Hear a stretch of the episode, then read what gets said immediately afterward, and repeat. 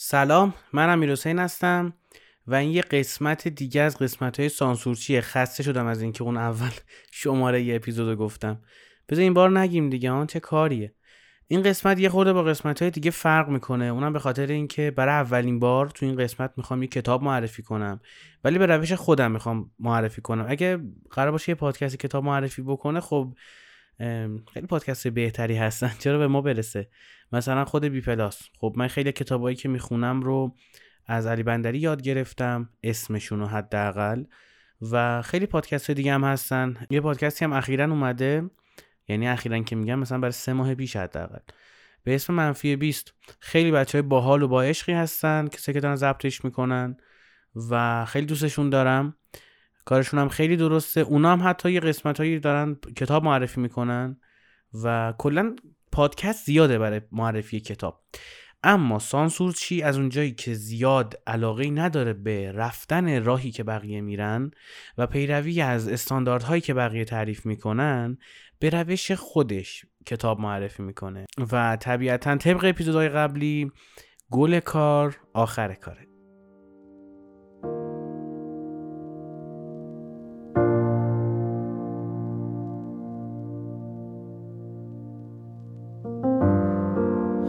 Waking up my mind. I'm just trying to kill the silence.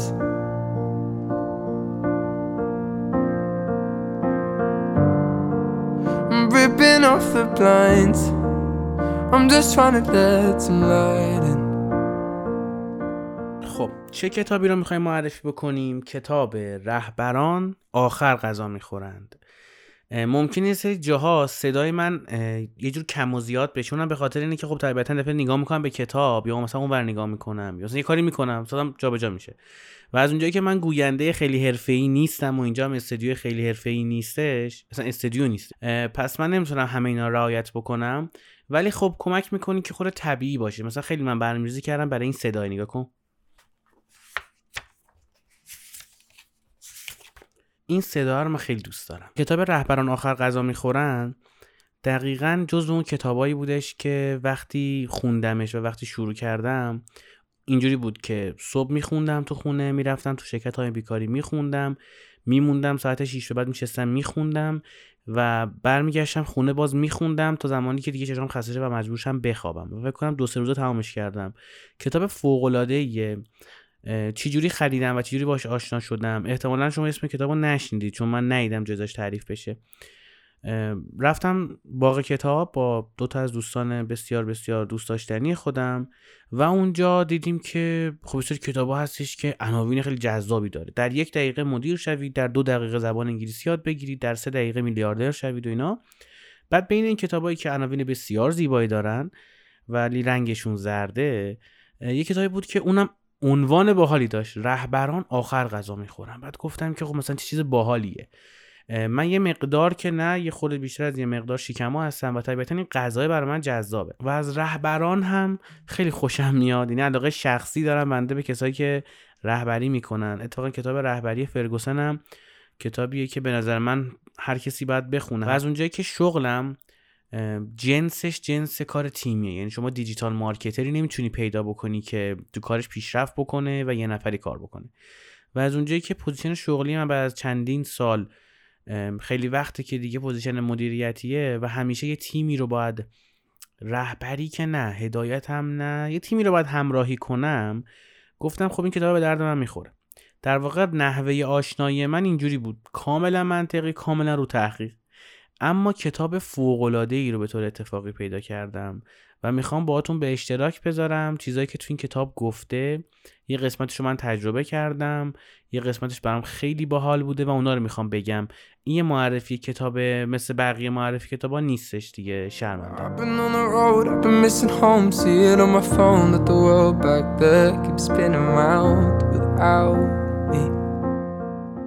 چند تا جمله گفته اول کتاب من دلم نمیاد اینا رو نگم. مثلا یه قسمت از زیبای کتاب به همین قسمتاش و همین جملاتشه و توی ادامه هم راجع به همینا صحبت می‌کنه. میگه رهبران کسانی هستند که بیمهابا به پیشواز ناشناخته ها میرن. خیلی جالبه. من خیلی از آدمایی که توی زندگیم دیدم که تونستن یک تیمی رو رهبری کنن و مدیریت بکنن چون مدیریت به نظر من یه زیر مجموعی از رهبریه. اینجوری بوده که چیزایی که ناشناخته بوده چیزایی که مثلا خیلی دو دو تا چارت های مشخصی نداشته رو میپذیرفتن و خودشون و تیمشون به سمت حرکت می‌کردن. بعد که این کتاب خوندم فهمیدم که خب یکی از خصوصیاتی که رهبر باید داشته باشه اینه که به سمت ناشناخته ها بره ازشون استقبال بکنه و نترسه ازشون. ولی دقیقا این توی مدیریت وجود نداره. یعنی توی مدیریت عموما مدیرهای ما ترسو هستن اگر یه دقیقه اختلاس رو بذارن کنار دنبال شهر نمیگردن دیگه. کار جدید و خلاقانه و اینا تو اخبار 23 قشنگه. دانش شرکت دانش بنیانی اومد و مثلا فلان چیز اختراع کرد. بعد گندش در میاد که مثلا تو فساد 92 هزار میلیاردی اون فلان چیزه اونجا بوده. پول گرفتن که بگن که اینو اختراع کرد. نکته بعدی که کتابش اشاره می‌کنه اینه که رهبرها به استقبال خطر میرن. ببین یه مدیر وقتی خطر می‌بینه تو ایران حالا من کار کردم دیگه طبیعتا. اینجوریه که طرف رو مینوزه جلو. یعنی یکی دیگر رو پیدا می‌کنه و مینوزه گردنش رو با یه فن مذاکره خیلی شیک و پیک به همه القا می‌کنه که آقا فلانی مثلا باعث مثلا این اشتباه شد یا باعث فلان اتفاق شد. ولی رهبر به استقبال خطر میره. یعنی رهبر خیلی موقع گردنگیر قضیه است. یعنی اگه یه جا ترسناکه دست تیمشو می‌گیره میگه بی با هم بریم. نمیگه شما برید. من مدیریتتون می‌کنم.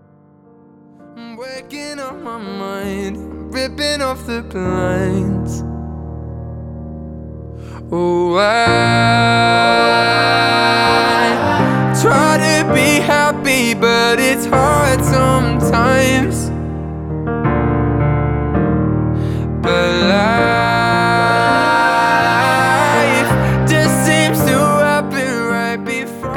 کتاب میگه که رهبرها خیلی زود داشته هاشون رو فدا می‌کنن تا دارایی های ما حفظ بشه.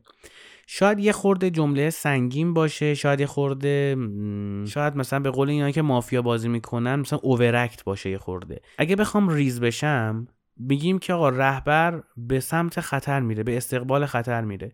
شما وقتی نگاه می‌کنید تو بسیاری از جنگ ها خط اول جنگ خیلی از این بزرگان دینی توی خط اول نبرد بودن پیامبران و امامان و اینها. و هیتلر هم خودش کسی بود که نمی ترسید واقعا نمی ترسید درسته خیلی موقع ها اون خط وسط نبود تفنگ دستش بگیری بره جلو ولی نمی ترسید فیتلر واقعا برای رسیدن به اهدافش به سمت خطر می‌رفت. نمی‌خوام بگم این آدم آدم خوبی بود. راجبه این نمی‌خوام صحبت بکنم. راجبه این می‌خوام صحبت کنم که رهبرها واقعا یه خود نترسن. یعنی اگه دوست تو زندگیتون رهبر بشید یه خود جذابه دیگه. باید سعی کنید نترس باشید. شاید بشه اینجوری گفت که اگه مثلا پنج نفر هستید تو اکیپ رفیقاتون و تو می‌خوای رهبر و تاثیرگذار اون پنج نفر بشی یعنی باید از اون چهار نفر دیگه شجاعتر باشی. نمیشه رهبر بود و ترسید. یا ترسو بود و به سمت رهبر شدن پیش رفت. یه نکته که هستش اینه که اصولا ما زمانی پیرو یک آدم میشیم پیرو یک آینی میشیم و ازش پیروی می‌کنیم و برای منافعش و برای اعتقاداتش میجنگیم که از حمایتش مطمئن باشیم.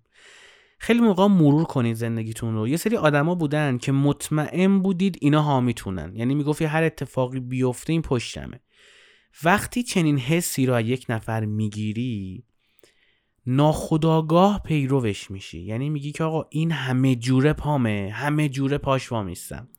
خود من خیلی موقع تجربه کردم. یعنی توی محیط های کار می‌کردم یا توی جمعایی بودم یا توی میتینگ بودم و حس می کردم که اگر اتفاقی برای یک نفر بیفته اون آدمی که مسئوله اون آدمی که مسئولیت داره قدرت داره با تمام توانش پشت اینا وامیسته. و این دیسیپلین رهبری رو بهش می‌داد. یعنی ببین نترس بودنه خیلی جذابه. ولی اینکه شما حس کنی طرف حمایتت می‌کنه خیلی نکته جذاب تریه و بسیاری از مدیران ما نه تنها از زیر دست خودشون زیر مجموعه خودشون همکاران خودشون حمایت نمی‌کنن بلکه خودشون اونها رو قربانی می‌کنن برای اینکه خودشون رو قایم بکنن پشت اشتباهات. و پشت اون شکست هایی که می‌خوره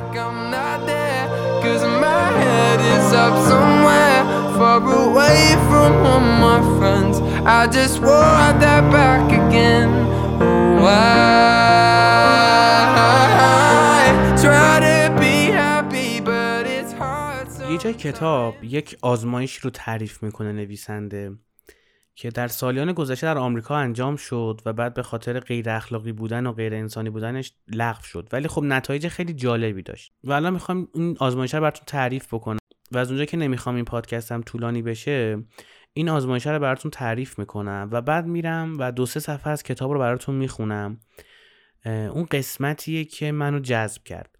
و در واقع این پادکست یه جور تریلره. یعنی انگار مثلا داری یه تیزر فیلم نگاه می‌کنی که اگه باحال بود بری ببینی من قرار نیست کتاب برات اسپویل بکنم چون معتقدم اسپویل کردن کتاب بدتر از اسپویل کردن فیلم سینماییه When I come off cold, I'm not doing it on purpose.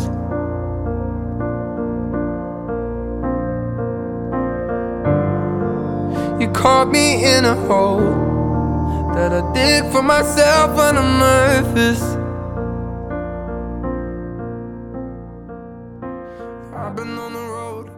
خب این آزمایش چی جوری بود؟ این آزمایش اینجوری بود که اومدن سه داوطلب آوردن. گفتن آقا شما نقش معلم داری. به اینم گفتن شما نقش شاگرد اومدن گفتن که خب احتمالا این آزمایش دو سه درصد فقط به اون حدی که اینا توقع دارن پیش میره و اون دو سه درصد جامعه ستیزا و آدمای مثلا خشمگین و وحشی محشی اینا هستن.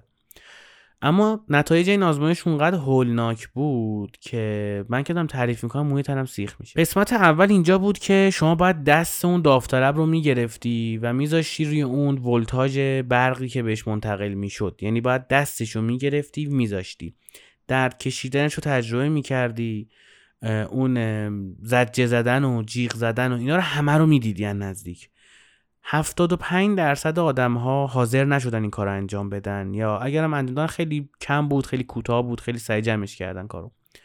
75 درصد آدم ها وقتی می‌بینن این نفر داره زجر می‌کشه کار انجام نمیدن. تو قسمت بعدی دو نفر اونجا نشسته بودن اما تماس فیزیکی قرار نبود اتفاق بیفته. یعنی دستشو نمی‌گرفت بذاره رو اون.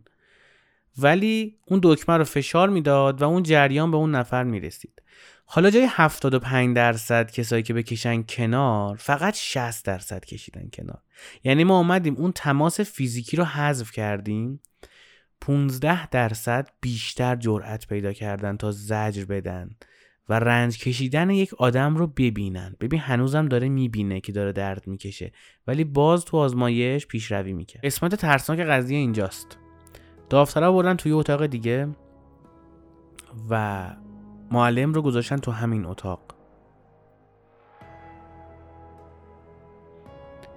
و معلم نمی‌دید که داوطلب یا اون شاگرد داره رج می‌کشه داره درد می‌کشه داره زجه می‌زنه اینا.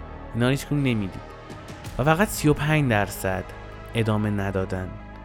فقط 35 درصد. یعنی تقریبا 75 با 35 بگیریم یه 40 درصدی آدم هستن که اگر بازخورد رفتارهاشون و اون تاثیر منفی که تو زندگی آدما می‌ذاره تو روحی آدما می‌ذاره تو زجر کشیدن و اون رنج آدما می‌ذاره اونو نبینن اوکی هم با قضیه.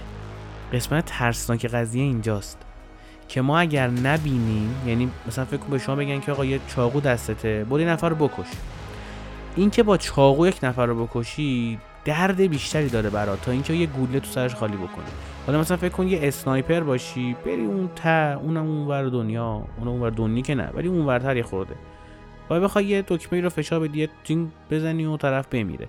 این خیلی راحت تره برات. یا مثلا خلبان جنگنده باشی از اون بالای موشکی ول بدی و یه بمبی بنزی پایینو اینا خیلی راحت تره تا اینکه بخوای پوست تو بازی باشه اون چاقوه رو بگیری بخوای سر یکی رو ببری. کاری نداریم که نمونه های این بریدن سر و با تبرنس کردن و اینها تو ایران کم نیست و بعضی از اینها درجه اول هستن یعنی خانواده درجه اول طرف هستن. طبیعتا احساسات زیادی دارن طبیعتا خواب شما وقتی سر یک بچه رو سر بچه تو می‌بری مثلا یه عالمه با اون بچه تو خاطره داری. یه عالمه خوبی و بدی دیدی ازش. یه عالمه باش خندیدی. یه عالمه باهاش راه رفتی. و تو می‌تونی به خاطر اعتقادات تو به خاطر حرف مردم و اون فرهنگ زبالهی که وجود داره سرش رو ببری نمی‌دونم چه قدرتی وجود داره توی حرف و توی این اعتقادات که می‌تونی این کار بکنی.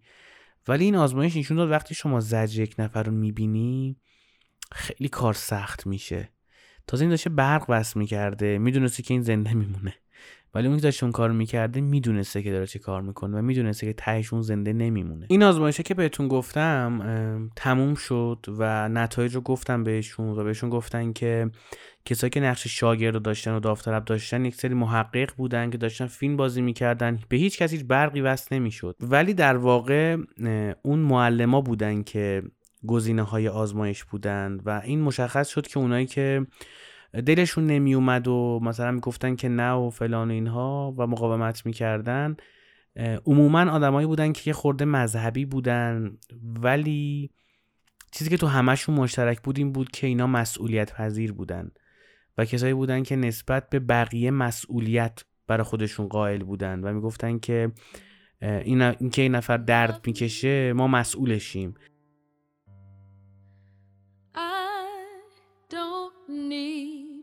You to love. I've got, I've got, I've got my sister. I can feel her now. She may not be here but she's still mine, I know. She still love me.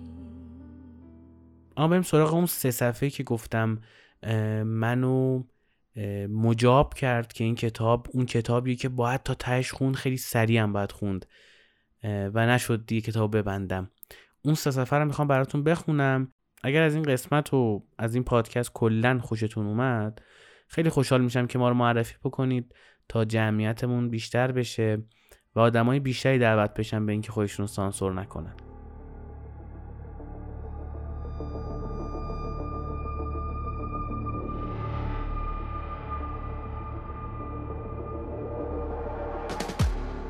لایه زخیمی از ابر جلوی هر نور رو گرفته بود. نشانی از ماه و ستاره ها نبود. تاریکی محض بود. گروه به آهستگی در دره پیشروی می‌کرد. سنگلاخی بودن زمین باعث می‌شد که سرعت پیشروی بسیار کند باشد. بدتر از همه اینا اینکه می‌دونستن تحت نظرند. همه عصبی شده بودند.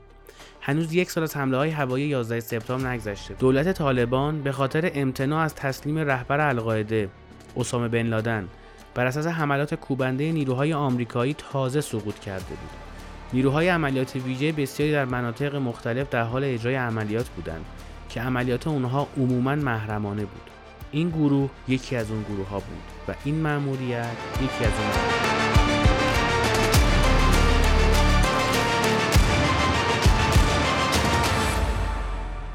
تمام آنچه ما می‌دانیم این است که گروهی 22 نفره داشتن عملیاتی در قلب قلمرو دشمن انجام می‌دادند. تا آنچه را دولت هدف ارزشمند می‌خواند به دست آورند. آنها در دره عمیق در یکی از مناطق کوهستانی افغانستان در حال پیشروی بودند تا محموله هدف ارزشمند خود را به خانه امن برسانند. کسی که در آن شب از ابرهای زخیم عبور کرد کاپتان مایک درولی با نام مستعار شناخته شده جانی براوو بود. صرف نظر از صدای موتورهای هواپیمای او آرامش مطلقی در فضا برقرار هزاران ستاره چهره آسمان را خالخالی کرده بودند و ما آنچنان فضای بالای ابرها را روشن کرده بود که شکل لایه برف تازه باریده شده به نظر می آمد صحنه عجیب زیبایی بود. جان براوو و خلبان پشتیبانیش در حال دور زدن با هواپیماهای مدل A10 خود بودند. در حال آماده باش کامل. برای کمک به نیروی زمینی. گرچه ایده اصطلاحا به گراز وحشی شناخته می شود اما از لحاظ فنی جت جنگنده نیست بلکه یک هواپیمای جنگی است. هواپیمای زرهپوش تکسرنشین کم سرعتی که برای پشتیبانی نزدیک هوایی از نیروهای زمینی طراحی شده. برخلاف سایر جتهای جنگنده سریع و جذاب نیست. اما آنچه که قرار باشد انجام دهد را انجام می دهد.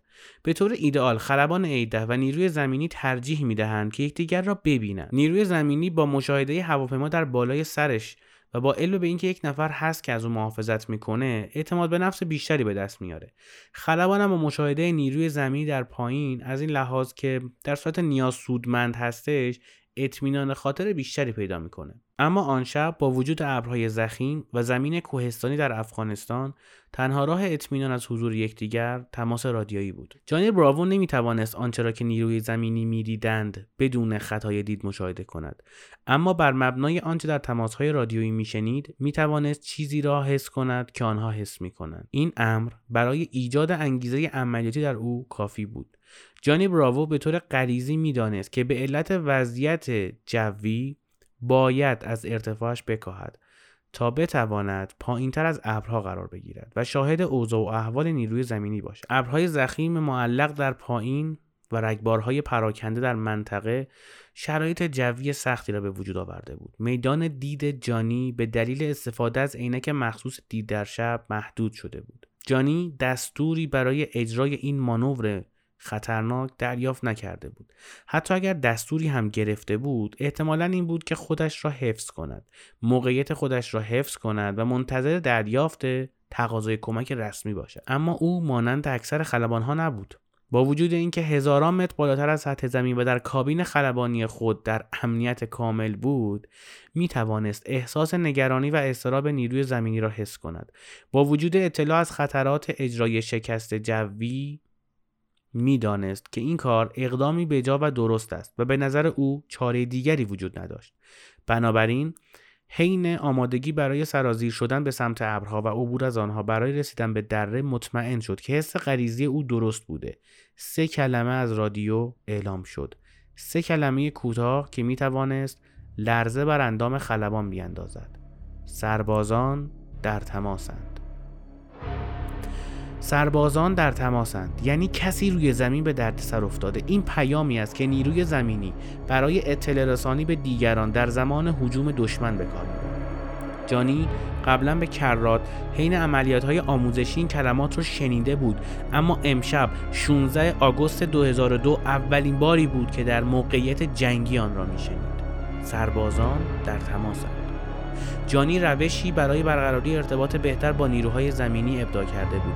او برای اینکه بتواند آنچه را که آنها حس می کنند درک کند در هر عملیات آموزشی حین پرواز بر فراز میدان جنگ همواره صحنه ای از فیلم نجات سرباز رایان را به خاطر می آورد. در آن فیلم نیروهای متفقین به سمت سواحل نورماندی هجوم می‌برند. پایین آمدن سکوی شیبدار قایق هیگند دویدن سربازان به سمت جوخه تیراندازی آلمان ها همه اینها را تصور می فریاد افراد گلوله خورده را میشنید این صحنه ای بود که جانی به خودش یاد داده بود که هنگام دریافت پیام سربازان در تماسند متصور شد با توجه به حک شدن آن تصاویر در ذهنش وضوح آنها و همه اتفاقاتی که افتاده بود جانی به پیام درخواست کمک عکس عمل فوری نشان داد.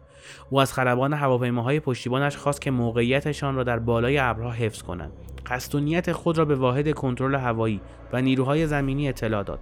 هواپیمایش را به سوی فضای تاریک درها هدایت کرد. حین عبور از ابرها تلاطم جوی او و هواپیمایش را کوبید و به شدت به سمت چپ راند. دچار افت ارتفاع عجیبی شد. تکانها به سمت راست. تکانها به سمت چپ.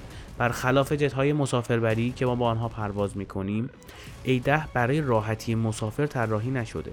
بنابراین حین عبور از میان ابرها هواپیما بالا و پایین می‌شد. به شدت میلرزید. جانی با پرواز به سوی مقصدی نامشخص بدون آگاهی از اینکه چه چیزی انتظارش را می‌کشید فقط روی دستگاه های جهتیاب تمرکز کرده بود. جانی از دریچه جلوی هواپیما نگاه سریع به بیرون میانداخت. ارتفاع سرعت جهت حرکت. پنجره هواپیما. دوباره نگاهی به ارتفاع سرعت جهت حرکت و پنجره هواپیما. زیر لب می گفت خواهش می‌کنم بگذار این عملی بشه. خواهش می‌کنم بگذار این عملی بشه. وقتی از ابرها گذشت و در ارتفاعی کمتر از 300 متری از سطح آن دره پرواز می‌کرد او در دوره آموزشی و حتی در فیلم ها هم با چنین صحنه مواجه نشده بود. آتش تیراندازی دشمن از دو طرف دره بسیار سهمگین بود که رد آتش گلوله ها رگه های نوری را در فضا ایجاد کرده بود. کل منطقه روشن شده. هدف تمامی گلوله ها و موشک ها منطقه میانی بود که نیروهای عملیات ویژه امریکا در آنجا قرار داشتند و آنها بر اساس این حملات نمی توانستند تکان بخورند. در سال 2002 بخش الکترونیک هوابرد هواپیماها به پیچیدگی آنچه در هواپیماهای امروزی به کار می رود نبود. دستگاه های جهتیابی در اختیار جانی بود که جلوی برخورد با دیوارهای کوهستانی رو نمی گرفت. بدتر از این که بر اساس نقشه های قدیمی شوروی سابق پرواز می‌کرد جانی به هیچ وجه حاضر نبود سربازان را ناامید کند او به شما خواهد گفت که سرنوشتی بدتر از مرگ وجود دارد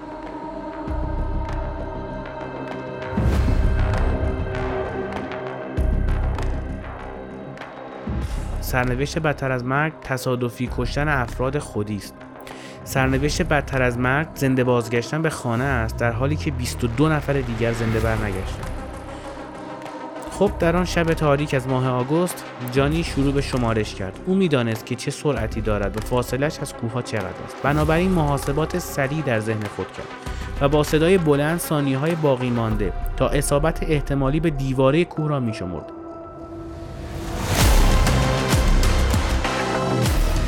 یک یک هزار دو یک هزار سه یک هزار. اسلحه خود را در موقعیت قفل کرد که بتواند تعداد بیشتری از آتشبارهای دشمن را در تیررس خود قرار دهد. بیوقفه با مسلسل گاتلینگ خود آنها را هدف قرار می‌داد. چهار یک هزار پنج یک هزار شیش یک هزار. هنگامی که فضای کافی برای مانور را از دست داد فرمان هواپیما را به عقب کشید. به سرعت و چالاکی تمامی دور زد. حین بازگشت به میان ابرهای بالاسری موتور هواپیمای او به صدا درآمد. ولی این کار تنها راه برای جلوگیری از برخورد سهمگین با کوه بود. وقتی خود را برای بازگشت به در آماده می کرد به دلیل نیروی جاذبه زمین بدنش محکم به صندلی هواپیما چسبیده شده بود. اما هیچ صدایی از گیرنده رادیویی شنیده نمی‌شد. سکوت حاکم بر فضا ناامید کننده بود. آیا این سکوت به معنای بیثمری شلیک های او بود؟ آیا معنای این وضعیت مرگ مسئول پیام های رادیویی بود یا حتی بدتر از این؟ مرگ تمام تیم. پس از مدت این پیام رو دریافت کرد. هدفگیری خوبی بود. هدفگیری خوبی بود. به کارت ادامه بده. و او بر اساس همان روش کارش را ادامه داد. گشت دیگری زد شانسش را امتحان کرد و باز هم برای عدم برخورد با کوه شمارش کرد. یک یک هزار دو دو هزار سه سه هزار. و یک بار دیگر سری دور زد و عملیات را دوباره انجام داد. دوباره و دوباره و دوباره. عملیاتش خوب بود هدفگیری خوب بود تیراندازی هایش عالی بود. سوخت زیادی هم داشت اما مشکل این بود که مهماتش تمام شده. با هواپیما به سمت ابرها اوج گرفت تا خلبان پشتیبانیش را که هنوز در حال دور زدن بود ببیند. جانی به سرعت خلاصی از وضعیت موجود را برای همکارانش بیان کرد. و از آنها خواست که به دنبالش بروند. دو هواپیمای ایده با فاصله یک میلی در کنار هم در میان ابرها ناپدید شدند. هنگامی که از میان ابرها بیرون آمدند در حالی که ارتفاعشان از سطح زمین کمتر از 300 متر بود حملهشان را شروع کردند. جانی شمارش می‌کرد خلبان پشتیبانش به تقلید از او آتش میگوشود و جانی می‌گفت یک یک هزار دو دو هزار سه سه هزار. دقیقا طبق برنامه هر دو هواپیما با وجود جاذبه زیاد زمین دور می‌زدند خودشان را بالا میکشیدند و عملیات را تکرار می‌کردند. یک یک هزار دو دو هزار سه سه هزار. در آن شب 22 نفر نیروی زمینی زنده بازگشتند و این عملیات برای امریکا هیچ تلفاتی نداشت. اما جایزه این عملیات برای جانی مدال نبود. جایزه این عملیات برای جانی این بود که وقتی هواپیما نشست وقتی یک استراحت کوتاه کرد به دیدار 22 نفر رفت. برای اولین بار در چنین عملیات هایی خلبان با نیروی زمینی کسانی که قرار بود از آنها محافظت کند رو در رو شده بود 22 نفر خلبان ها را در آغوش کشیدند. مانند دوستانی که بعد از سالها همدیگر را دیدند. خب این قسمت هم تموم شد. یه خورده طولانی شد ببخشید. اما من همچنان هم که این داستان رو تعریف می‌کنم موی بدنم سیخ میشه. امیدوارم که از کاپوچینویی که تو این کافه خوردید و این داستان رو گوش کردید راضی بوده باشید. تا اپیزود بعدی خودتون رو سانسور نکنید این کتاب رو بخرید و بخونید. خدافظ